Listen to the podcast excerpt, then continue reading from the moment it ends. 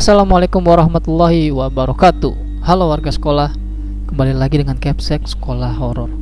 Apa kabar kalian semua? Semoga baik-baik saja. Di kisah kali ini akan melanjutkan cerita mengenai para penghuni desa mati Bagian keempat. Nah kali ini akan melanjutkan cerita tentang Januar dan Sarah yang sedang mencari temannya yang hilang saat pendakian. Hingga akhirnya mereka bertemu dengan Pak Rahman di desa mati tersebut Cerita ini bersumber dari akun Twitter @acep underscore sayap88. Sebelum kalian mendengarkan cerita ini, Capsek akan berterima kasih untuk like, share, dan komen kalian di video ini. Lanjut saja, saatnya kelas dimulai. Januar hanya mengangkat tangan kirinya sambil berusaha menenangkan Sarah. Kita sedang mencari orang yang hilang. Ke mana kita harus cari mereka, Sar? Aku hanya berusaha menelusuri tempat yang mungkin Jody dan Rini datangi. Tukasnya. Terus? Kamu masih ingin mencari mereka di sini? Dalam keadaan gelap begini? Berondong Sarah. Eh, Jan. Sedari awal aku udah curiga tempat ini gak beres. Dan sekarang terbukti kan? Hari masih pagi, kenapa tiba-tiba menjadi gelap? Pasti ada yang gak beres sama tempat ini. Januar menghela nafas. Ia setuju dengan kata-kata Sarah. Dalam hati kecilnya, ia merasa menyesal karena telah membawa teman-temannya ke tempat menyeramkan itu. Sekarang ia pun baru teringat. Sardi yang beberapa saat yang lalu ia suruh menelusuri area selatan pemukiman terbengkalai. Oh, tidak. Bagaimana dengan Sardi? Aku yang membuatnya terpisah dari kita. Ini benar-benar masalah baru. Ucapnya dengan frustasi. Tuh, kamu juga ceroboh kan? Apa sih yang ada di pikiran kamu? Sarah tampaknya merasa emosi dengan apa yang diperbuat rekannya itu. Sorry Sar, sorry banget. Aku juga bingung kenapa harus jadi begini. Januar menepuk jidatnya. Jan, itu apa? Sarah membelalak melihat ke suatu arah di belakang Januar. Apaan sih, Sar? Memangnya ada apaan? Tanya Januar penasaran sambil perlahan menoleh ke belakang. Sesosok menampakkan pocong dengan kedua matanya yang menjulur keluar dan menggantung. Tampak jelas di area yang dipenuhi semak belukar. Sosok tersebut jelas memperhatikan ke arah Sarah dan Januar. Januar dan Sarah pun berlari sekencang-kencangnya menjauhi sosok menyeramkan tersebut. Mereka pontang-panting, berlari tak tentu arah, hingga kemudian mereka mencapai suatu bangunan yang disusun dari batu-batu kali yang direkatkan. Bangunan tersebut memiliki tinggi sekitar 3 meter atau lebih sedikit. Bangunan itu terlihat seperti benteng dengan beberapa tangga kayu yang telah lapuk yang bersandar di sana. Januar dan Sarah tampak celingukan. Kemudian menatap penasaran ke arah bangunan yang mirip benteng kecil itu. Sarah, makhluk itu mengikuti kita ya? Tanya Januar. Sepertinya tidak Jan, tapi itu Sarah kembali membelalak melihat ke arah sesosok menampakkan perempuan berpakaian gombrong serba putih dengan rambut panjang. Januar dan Sarah pun kembali berlari pontang-panting meninggalkan benteng kecil di mana sosok kuntil anak tersebut berada. Mereka terus berlari hingga akhirnya seseorang menghentikan mereka berdua. Orang tersebut adalah Pak Rahman yang terlihat seperti sedang terluka. Hal itu terlihat dari pakaiannya yang tampak sobek-sobek serta berlumuran darah. Hei, kalian berhenti.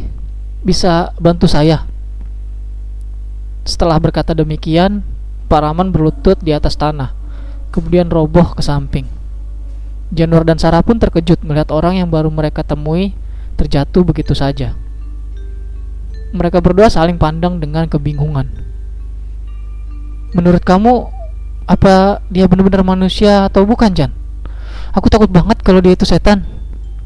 Ucap Sarah dengan gemeter. Aku juga takutnya begitu, Sar. Tapi kita harus mencoba dekati dia. Siapa tahu dia benar-benar manusia dan merupakan warga di sini. Tukas Januar sambil perlahan menghampiri tubuh Pak Rahman. Jika ia benar-benar setan, yang harus kita lakukan hanya berlari menjauh. Ayolah Sar, aku rasa dia bukan setan seperti yang kita takutkan. Januar berjongkok di depan tubuh Pak Rahman. Kemudian ia memeriksa nadinya, kemudian detak jantungnya. Ia kemudian mengangkat mukanya menatap ke arah Sarah. Dia sepertinya warga sini. Tapi ini aneh. Bukankah perkampungan ini terbengkalai? Atau ada penduduk yang tetap bertahan? Beberapa lama kemudian, setelah Janur dan Sarah memberikan pertolongan semampunya kepada Pak Rahman, mereka menunggu di dalam salah satu rumah yang telah ditinggalkan hingga Pak Rahman siuman. Terima kasih kepada kalian berdua yang telah menolong saya. Kebetulan sekali saya bertemu kalian. Kalian seperti pendaki, lalu kenapa bisa berada di sini? Ujar Pak Rahman sembari bertanya. Kami sedang mencari teman-teman kami yang tersesat, Pak. Apakah Bapak warga sini? Apa yang sebenarnya telah menimpa Bapak hingga terluka begini, Pak? Ucap Januar. Pak Rahman tercenung untuk beberapa lama. Sebelum akhirnya ia memulai bicara. Ini sangat tragis. Entah saya harus mengatakan ini atau enggak kepada kalian. Apalagi saya baru bertemu kalian. Tukas Pak Rahman tampak ragu-ragu. Januar dan Sarah pun saling pandang, merasa bingung dengan kata-kata Pak Rahman.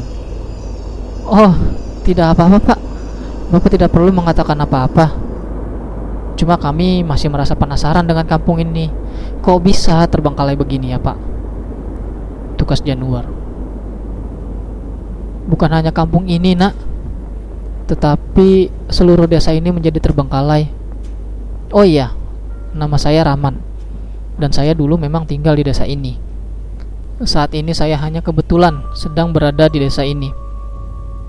Ingin mengingat kembali masa-masa muda waktu saya tinggal di sini.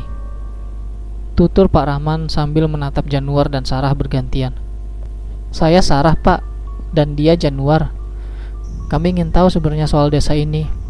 Soalnya baru kali ini saya menemukan desa yang benar-benar ditinggalkan hingga kosong begini ucap Sarah tanpa diminta memperkenalkan diri dan temannya.